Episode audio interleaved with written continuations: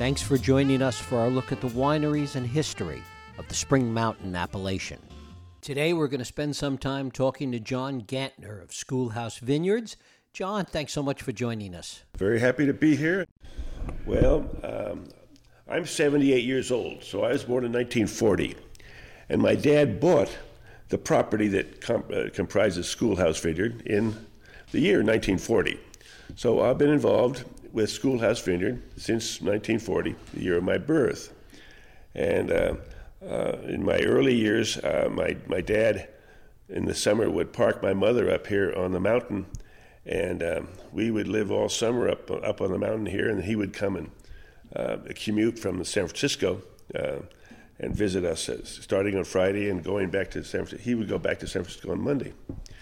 And we had a, the, the, the property comprises 600, 160 acres in gross, of which about when we dad bought the place in 1940 it was about 30 acres of vineyard.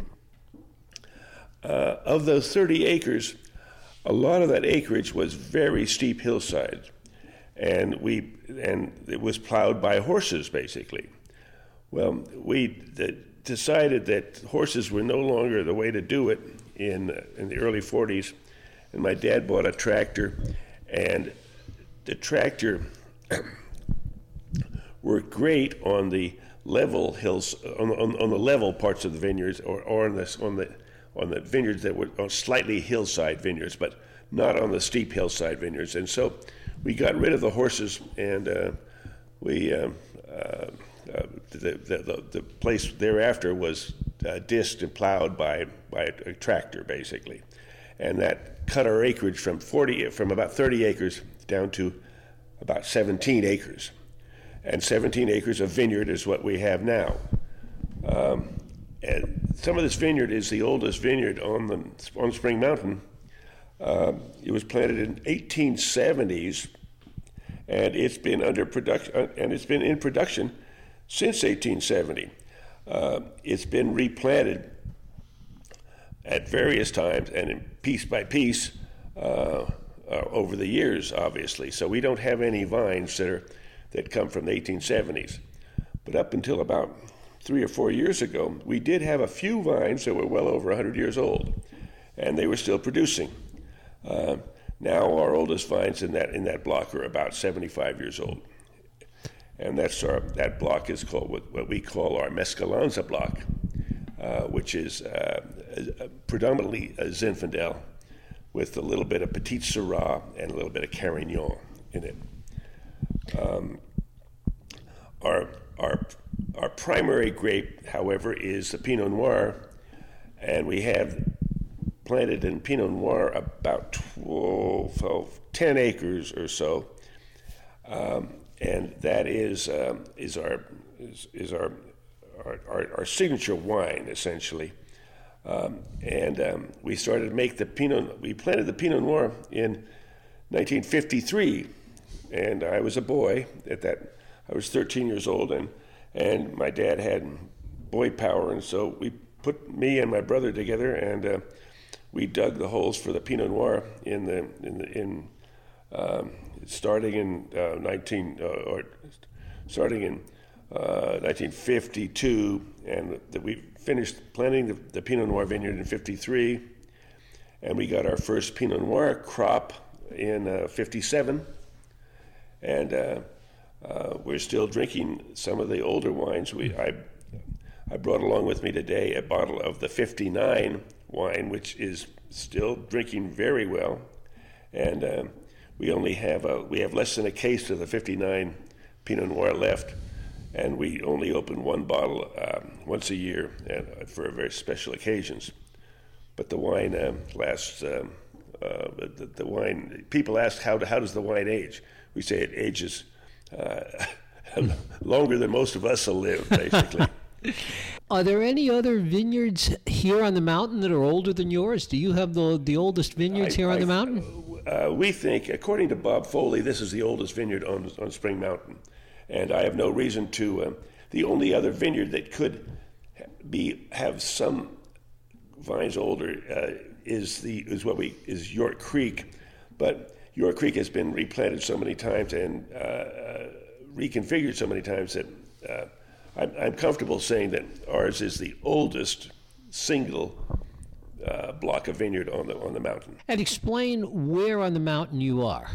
Well, we're we're we're halfway up the mountain. So uh, the, Spring Mountain is 2,100 feet, and um, we're at the 1,500 foot level basically. And we're on a we're on a bench there, and um, uh, so we, are we're, we're above the we're above the fog, uh, and uh, in summer, oftentimes the fog from the, that comes up the valley just sort of nips nips at us, and, and, and we might have um, uh, half an hour's worth of fog in the morning, and then that'll that'll burn off. But and we look we look over this the the the, the um, Napa Valley over a, a big sea of white fog. It's quite beautiful.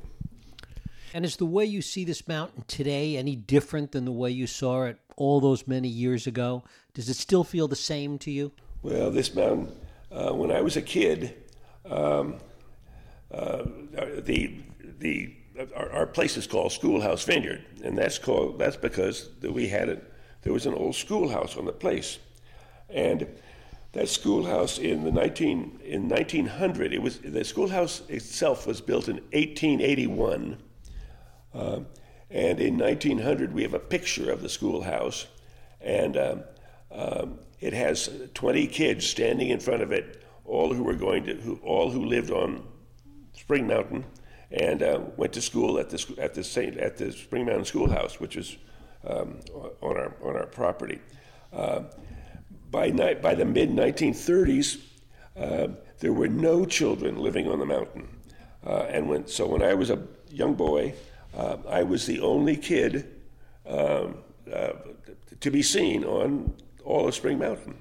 Uh, all of the other families had moved away because no one could make a money, no one could make a living um, uh, by raising grapes and and uh, uh, because the price of grapes was was was was, was, was so low, basically, um, the price of, of as as a boy, my dad sold our our mountain white grapes for twelve dollars a ton, and he could get a premium price for our mountain red grapes of fifteen dollars a ton, and. Uh, that was the that and, that and, and that was and those were premium prices.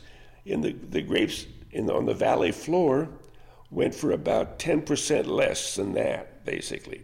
So it was a very it was, it was a difficult proposition, um, probably almost an impossible proposition of, to to uh, raise grapes and make a living on on on, uh, on Spring Mountain. And so when I was a kid up here in the 1940s, I was the only child. Um, uh, I, I, I wandered all over the mountain. I never saw another. I never saw another kid. Um, every once in a while, we would, my mother would have, and my father would, we would have friends up who would spend spend time with us, and so uh, then they had children, and so uh, I, I, had I had a few people sort of to play around with, but I um, I. Uh, uh, I was it, was it was quite a lonely time because we didn't have any electricity up here, until 1951.